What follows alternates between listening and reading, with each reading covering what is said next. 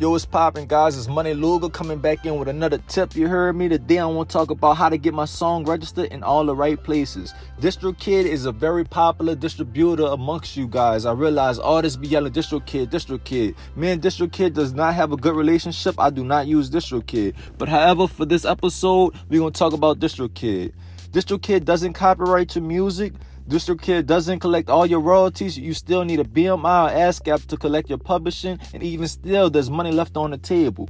If you don't have a Sound Exchange, you're missing YouTube Content ID royalties and overseas royalties. DistroKid is taking 20% split.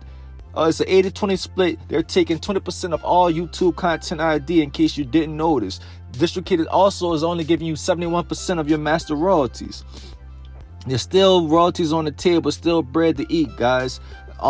If you perform in shows and you're on the radio, you will need your performance royalties. It don't make sense to go perform. Even if you're getting paid to perform, you're still supposed to get paid for performing it. So you could get two checks. You could get somebody like, hey, I charge $500 to perform these 10 songs. I'm actually going to go back to my PRO, send them the address, and let them know, hey, I need to get my royalties from my back end from performing. A lot of people don't know, but there's money left on the table. Don't be performing for free and still not getting your back end. Another thing I want to talk about is BMI ASCAP. DistroKid only collects a percentage of your royalties. You need a distributor and a publisher, plus a Sound Exchange for non-interactive streams like Pandora and Sirius XM, the radio that's in people's cars. Sound Exchange, 50% goes to the copyright holder. If you're an independent artist, then that's you. 45% goes to a feature artist. So that's like huge. If you're doing a cover song, like say if I'm doing a cover of Michael Jackson, I would get 45% as a feature artist, when if you upload straight to DistroKid, you're getting nothing. Because they're going to look at it like, hey, that's a Michael Jackson song, you're stealing.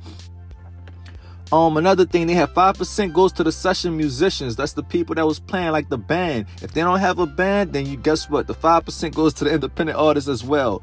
Man, you still got mechanical royalties, YouTube royalties, and foreign royalties that you'll need from SongTrust. So let's repeat all this again. You will need a DistroKid if you operate in DistroKid. You will need a PRO, which is a BMI ASCAP.